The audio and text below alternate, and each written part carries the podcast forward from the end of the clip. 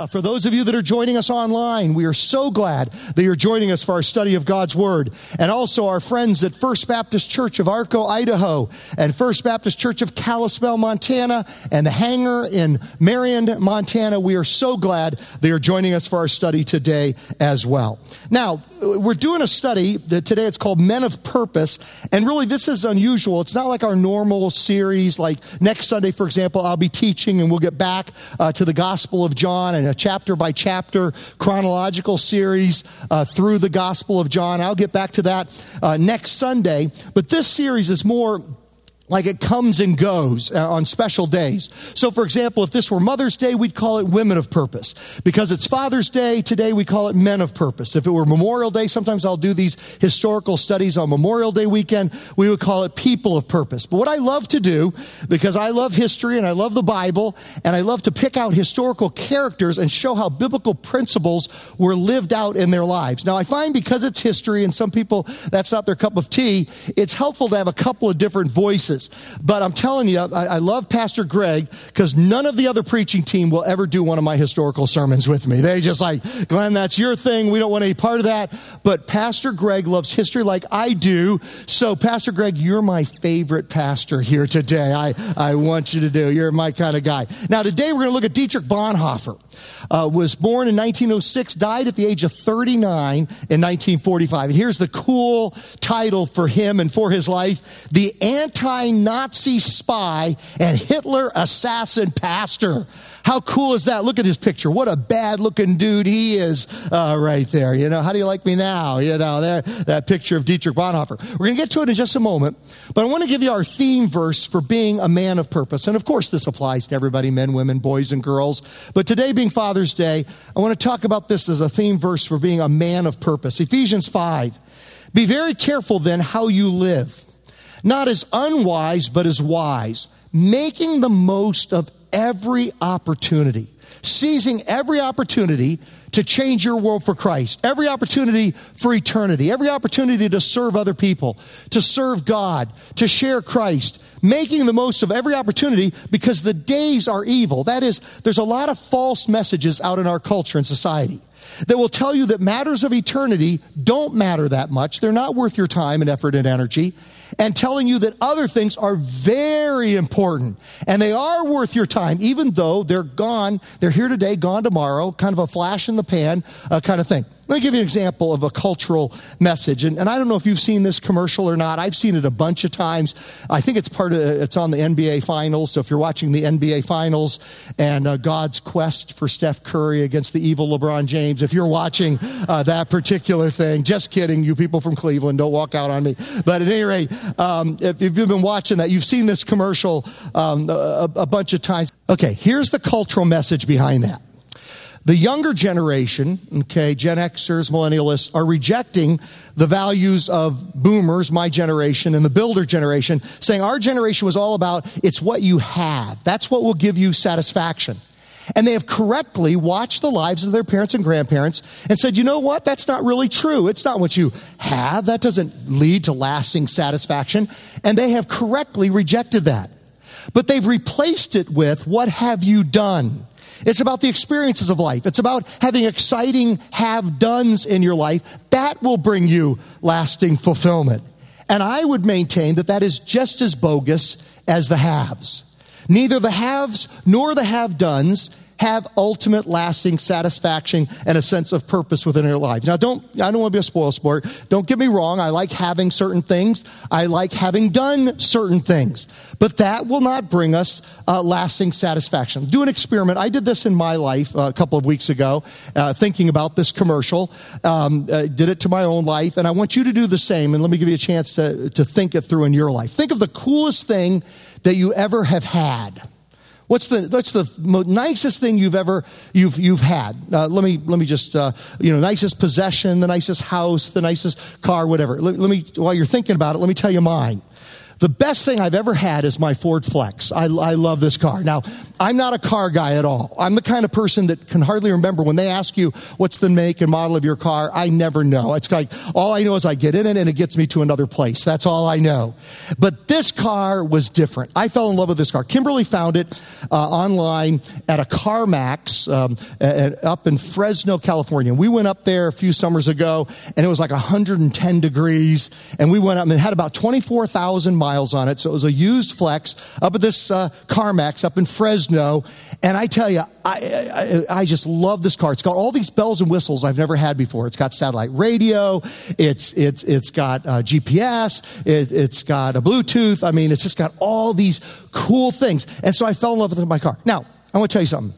There is not one molecule within me that thinks, boy, isn't it good that Glenn Gunderson was born so that he could have that car. There's nothing within me. I'd even rack my mind to think, what is the favorite thing that I have had? Okay, let's replace it with have done's. Think of the coolest thing you've ever done. Right now, bring it to mind. What's the coolest thing you've ever done? And while you're thinking, uh, I'll tell you mine. Uh, my sons, John and Andrew, Noah wasn't here yet, so John and Andrew, when they were little boys, one night, in the middle of the night, uh, in Egypt at the foot of Mount Sinai. We hiked in the dark to the top of Mount Sinai so we could see the sunrise from the top of Mount Sinai. Okay, that's pretty cool. But I had to rack my brain to even remember that I had done that. There's not one ounce within me that says, isn't it good that Glenn Gunderson was born so that he could hike to the top of Mount Sinai and, and see that sunrise? And so don't get me wrong, these are cool things, but they don't bring that lasting sense that your life is meaningful, significant, and that lasting sense, sense of, of purpose. Um, both of these are bogus. Now, if you want to read the fuller version of the analysis of that commercial, Book of Ecclesiastes, before you go to bed tonight, it'll take about a half an hour to read the Book of Ecclesiastes. And it was about a guy that, uh, named Solomon who had it all and who has done it all. And he still came up with this conclusion. The words of the teacher, son of David, king in Jerusalem, meaningless, meaningless, says the teacher, utterly meaningless, everything is meaningless. Now, he gives us a third option. It's not what you have, it's not what you have done, it is what have you done for eternity. That's the third option. He says in chapter 3, verse 11, He, God, has made everything beautiful in its time he has also set eternity in the human heart. You know why what you have doesn't satisfy you? Because you've got eternity stamped on your heart. You know why the cool things you have done in your life, the cool vacations, the cool uh, trips or whatever, you know why that doesn't bring lasting satisfaction? Because you have eternity stamped on your heart. And only that which is done for eternity is going to bring lasting satisfaction. So here's my nickname for the men that show up at church on Father's Day. I'm going to call you the men of Issachar. First Chronicles chapter 12, in the middle of some obscure genealogies in the Bible. If you've ever done a Bible reading program like me, whenever you see genealogies, you think to yourself, it's time to catch up on my Bible reading program. You know, I'm always behind. I don't know about you, but I'm always behind. And so when I see a, a, a chronology or a genealogy, I'll say, good, I can skim through this and catch up with my Bible reading program and only be 10 days behind rather than 20 days behind. And so, okay, but be careful because there are some nuggets in those obscure genealogical charts. These are the numbers of the men armed for battle. That's who you are that are here today, you guys. You're my heroes. You're men armed for battle who came to David at Hebron to turn Saul's kingdom over to him. What bad dudes they are. They turn a kingdom over to King uh, Saul. They, the King Saul's kingdom, they turn it over uh, to King David as the Lord had said. Uh, Matthew 6:33. I just used it um, uh, for one of the children that was just dedicated. But seek first the kingdom of God and His righteousness, and all these things will be added to you as well. They they sought first God's kingdom, and they turned the kingdom over to David from Issachar, men who understood the times and knew what Israel should do. The men of Issachar. They understood the times in which they lived and they knew what Israel, God's people, today the church, the new Israel, they knew what we should do. They understood the times. They knew what we should do, which is to make the most of every opportunity. Be very careful then how you live. Don't waste it just on the haves. Don't waste it just on the have dones, but invest your life in the have dones for eternity. Anybody want to say amen to that?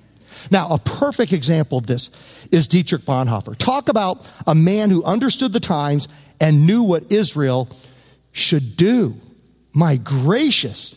He understood the times, the rise of Nazis, and he decided what he should do is try to assassinate Adolf Hitler. Now, how's that for a man of Issachar? And he runs that delicate balance between love of country and love of God. Uh, as a German, he loved his country.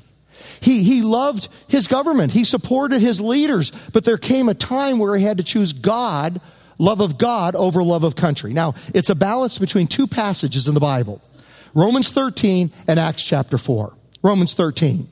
Let everyone be subject to the governing authorities for there is no authority except that which God has established. Love your country, support the, the authorities. Okay, you say, oh, Paul wrote that. He didn't know. He didn't know about our government today. What is it, about 10 or 15% of Americans think that our uh, government is healthy uh, today? You know, uh, they didn't know about our government. Are you kidding me? When he wrote this, Nero, the most despicable man that ever lived, basically the Hitler of his time, was the dictator of the Roman Empire. They would love to have our government today when Paul wrote this, the Christians. They would have loved to have our government. Uh, the authorities that exist have been established by God. Consequently, whoever rebels against the authority is rebelling against what God has instituted. And those who do so will bring judgment on themselves. For rulers hold no terror for those who do right, but for those who do wrong. Okay, let me illustrate what I'm talking about. You're driving along a highway. You crest the hill, and as you crest the hill, there's a police officer in his car hidden in the bushes off to the right. You have a moment of terror, and you do two things, right? First, you take your foot off of what? The accelerator, exactly. You pull it off, and then you look at your speedometer. And if it is under the speed limit, you breathe a sigh of relief, and the terror is gone. If it is over the speed limit, especially by five miles an hour, now your terror continues. You go by the police officer, and then what do you look at? Your rearview mirror. Dear God, no lights, no lights, no lights, no lights. Dear God, no lights, no lights. Okay. Um, and this has happened to me before. And I've seen the lights, which the pastors will tell you is just absolutely impossible because I am known as the slowest driver of our pastoral team. Right, Pastor Greg? I mean, if we go out to lunch together, if Glenn's driving, factor in an extra 15 minutes getting there and an extra 15 minutes getting back. But, but, but here's the thing, Pastor Greg, speeder. For rulers hold no terror for those who do the speed limit, but for those who do not obey the speed limit. Do you want to be free from the one in authority? Then do what is right and you'll be commended. For the one in authority is God's servant for the good. But if you do wrong, be afraid, for rulers do not bear the sword for no reason. They are God's servants, agents of wrath to bring punishment on the wrongdoer. Therefore, it is necessary to submit to the authorities not only because of possible punishment, but also as a matter of conscience. Now, uh, we're going to balance that out now with Acts chapter 4 is the balancer of, of that whole passage. And we're going to do that in a couple of weeks. We have our patriotic musical. And by the way, if you've never been to this, this is an ideal, what we call an oikos opportunity. Oikos, Greek word um, for household. It means the 8 to 15 in your sphere of influence. And let me ask you, do you have anybody in your oikos that loves their country and feels any patriotism at all? This is a perfect thing. It's on 4th of July weekend, July 3rd, the day before the 4th of July. And we have our patriotic musical here. We only do it every other year. It's only every two years, so you only get this chance once every 24 months. Once every two years, you get this chance. And we're very, very careful. I mean, I, I, read the narration, but it's written by John Burroughs, the director of our orchestra and choir. And if you read the narration, it's very nuanced to say that we love our country, but we love God more. Okay?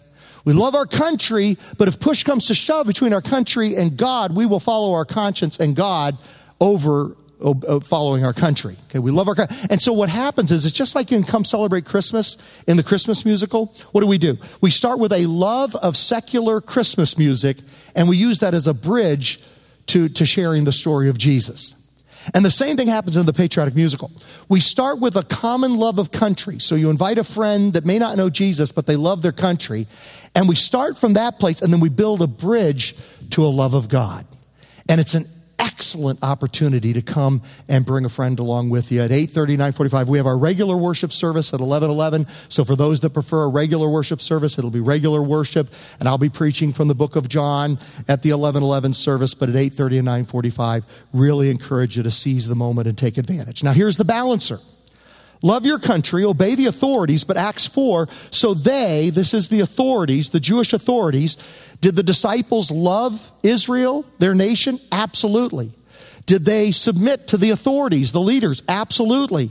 So they called the apostles back and commanded them never again to speak or teach in the name of Jesus.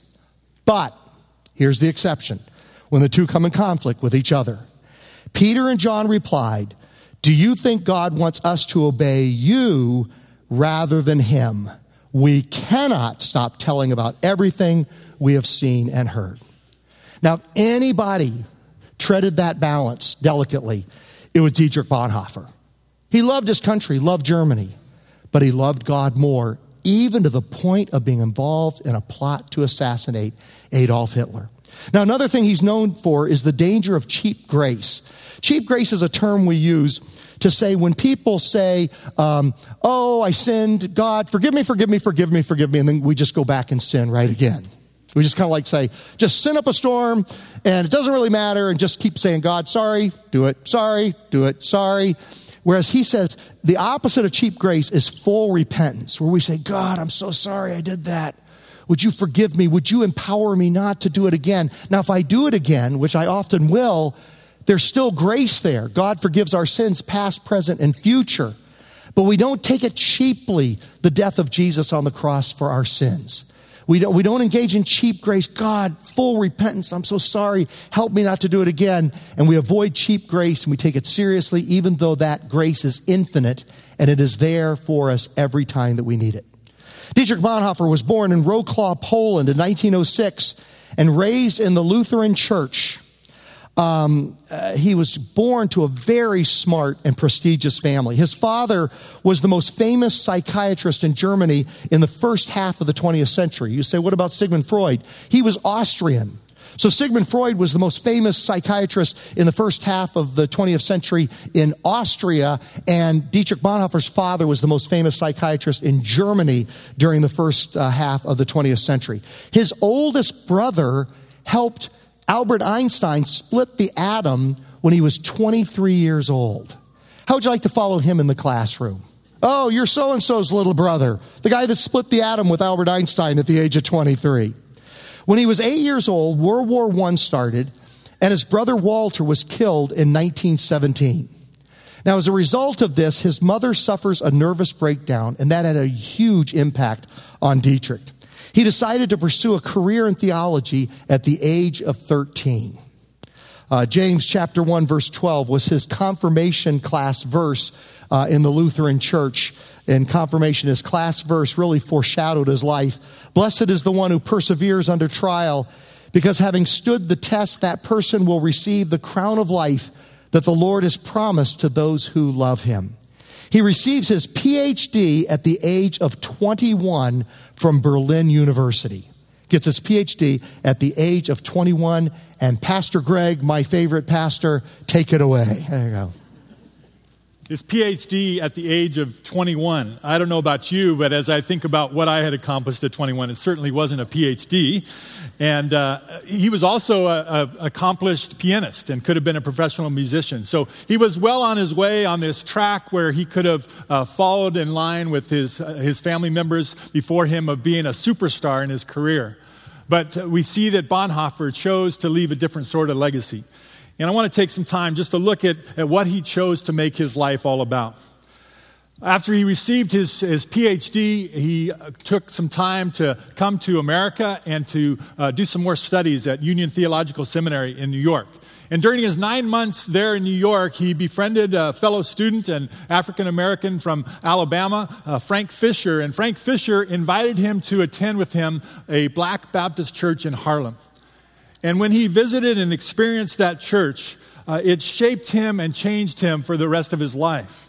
Uh, he, he went to a church and he, he, he experienced a church that wasn't just uh, people attending church or people being religious or people going through the motions. He, he found a church where, where it was a church that was being the church.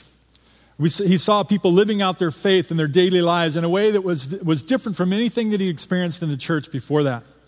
The singing and, and, worship was, was alive and powerful. And, and for most of these people, their lives were, were very difficult. But they worshiped a God who was, who was real and alive and, and, and uh, present and personal in their lives.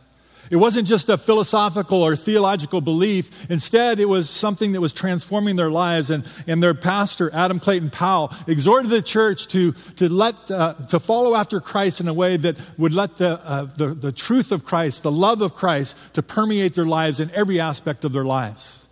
James chapter 2, verse 14 says, What good is it, my brothers and sisters, if someone claims to have faith but has no deeds? Can such faith save them?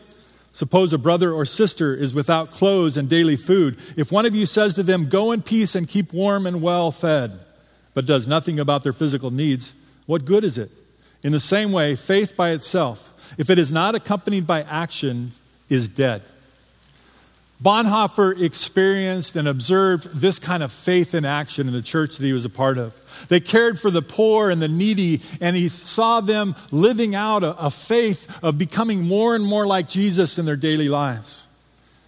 It must have been quite a sight to, to picture uh, this blonde, uh, bespeckled German academic there integrated in the life of this black church uh, in, in Harlem in the 30s, and he became very involved in the life of the church during his time there. And he also became involved in the budding issues of, of civil rights, which he had no idea at that time, but would prepare him for the horrors he would experience and confront later of the treatment of the Jews in Germany.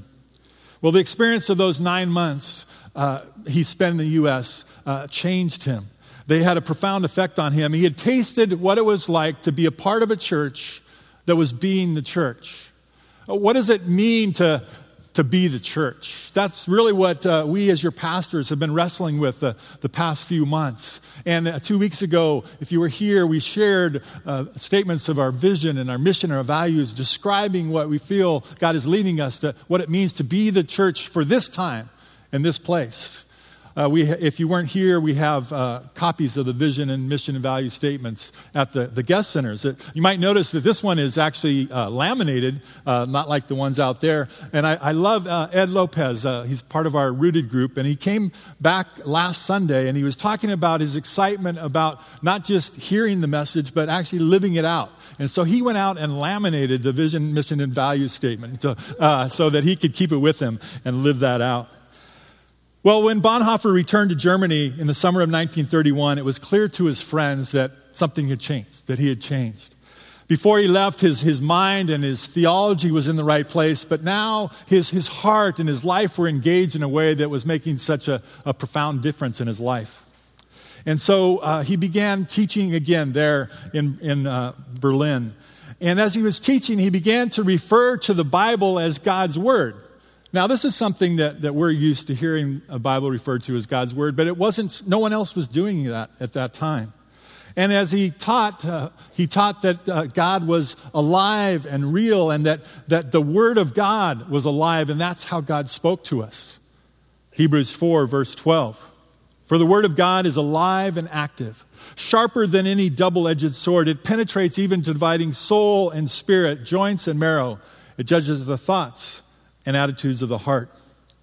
Bonhoeffer was teaching his students that the, the whole reason to study and to, to read the Bible uh, was not to, to just read the text and get more information about God, but instead it was to read the text, to, to see and to hear the heart of God that was behind the text.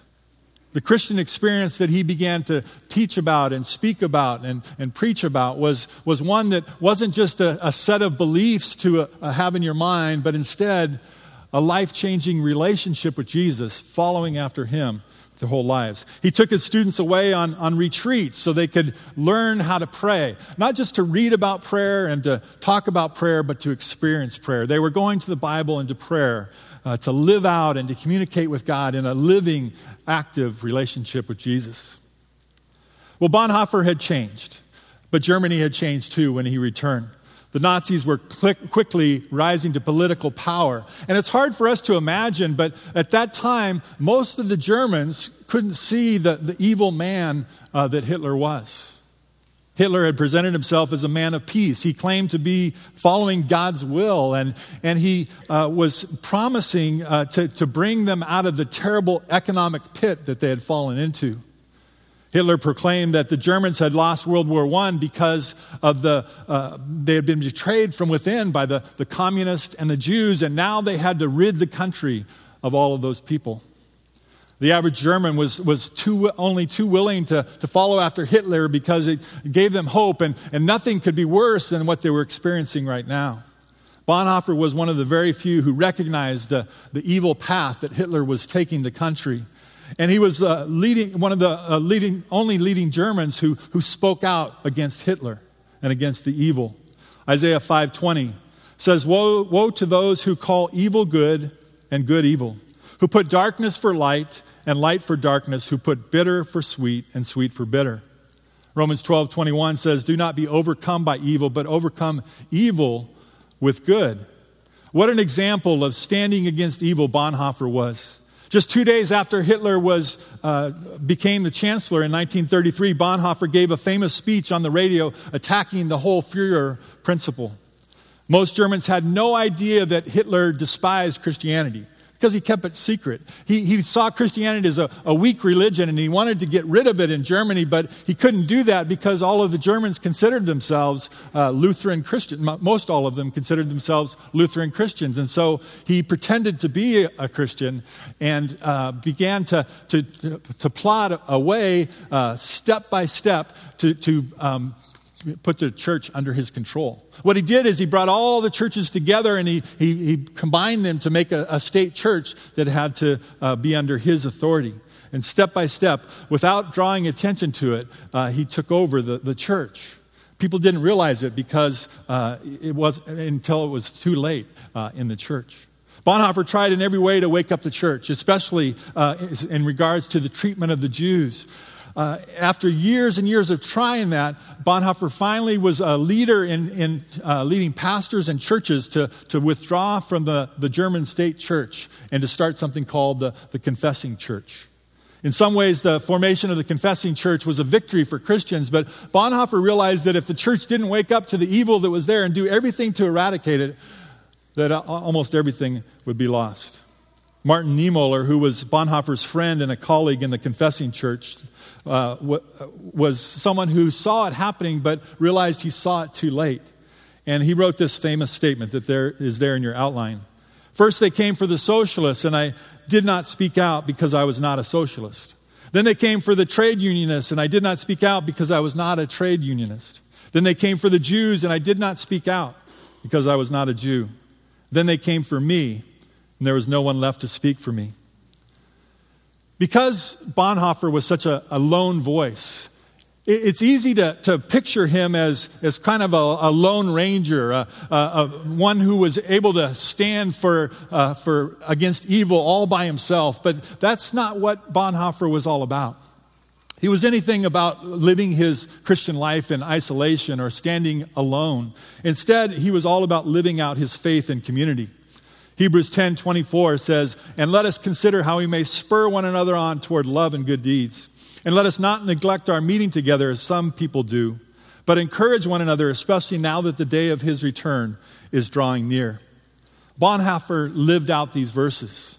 He was intentional about living in community and living out his faith in community. In 1935, he, he uh, uh, started an, a legal movement to train future leaders for the confessing church by, by living together in a community of faith. They, they uh, draw together and they, they formed a, a, circle of relationships where they, they discussed the Bible and prayed together and encouraged each other and challenged each other and served uh, together and lived life together.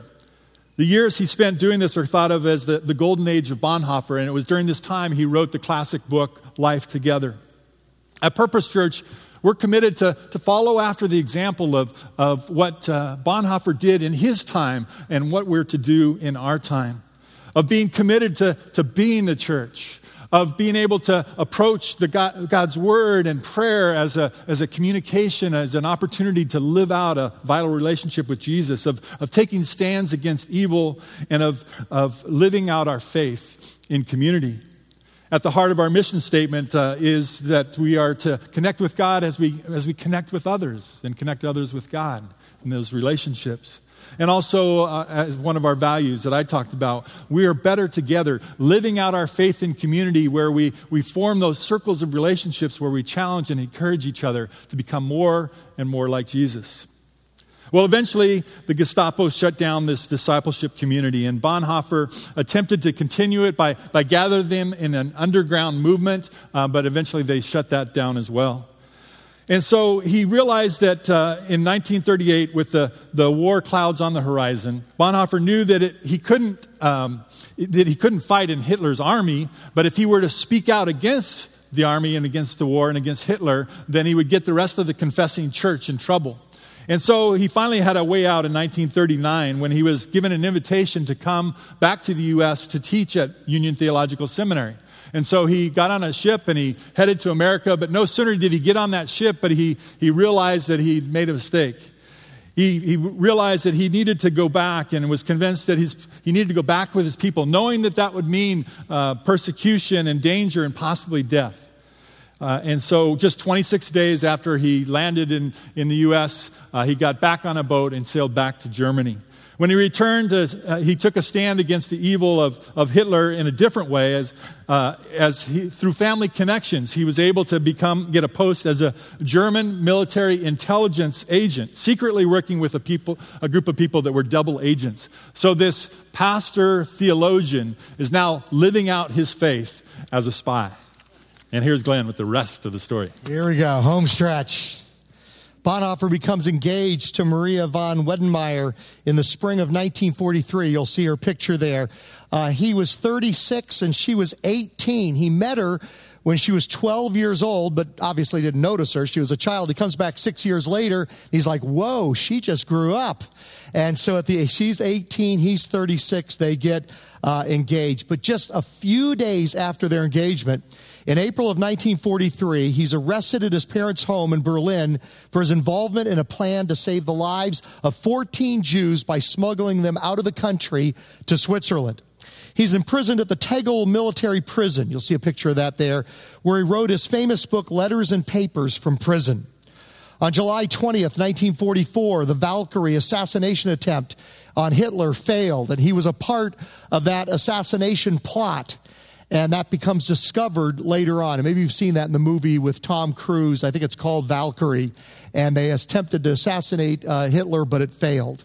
In October 1944, he was transferred to the Gestapo's underground high security prison, but he was moved to Buchenwald concentration camp in February of 1945 due to the bombing of Berlin by Allied planes. Bonhoeffer was executed at the Flossenburg concentration camp on the direct orders of Adolf Hitler on April 9th, 1945. And here's what's so sad two weeks before the Allies liberated his camp, and three weeks before Hitler's suicide and the end of World War II. Now, it's tempting to say, what a tragic life. One of the assistants that was pulling together the study outline for me said, this is, this is so sad. Well, Bonhoeffer would say, absolutely not. This is not sad at all. This is victory. This is triumph. In an earlier sermon that he wrote, he preached on death in 1933. He said, No one has yet believed in God and the kingdom of God. No one has yet heard about the realm of the resurrected and not been homesick from that hour, waiting and looking forward to being released from bodily existence. How do we know that dying is so dreadful? Who knows whether in our human fear and anguish we're only shivering and shuddering at the most glorious, heavenly blessed event in the world? Does anybody want to say amen to that? Death is hell and night and cold if it is not transformed by our faith. But just that is just what is so marvelous that we can transform death through Jesus.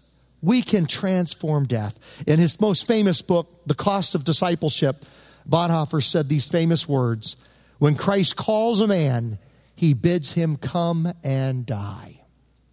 Uh, as the um, mission teams, the short term mission teams we're going to dedicate right now, come on up. Let me read 2 Timothy 4, verse 6. Paul says, For I'm already being poured out like a drink offering, and the time for my departure is near. I have fought the good fight, I have finished the race, I have kept the faith. Now there is in store for me the crown of righteousness, which the Lord, the righteous judge, will award to me on that day, and not only to me, but also to all who have longed for his appearing.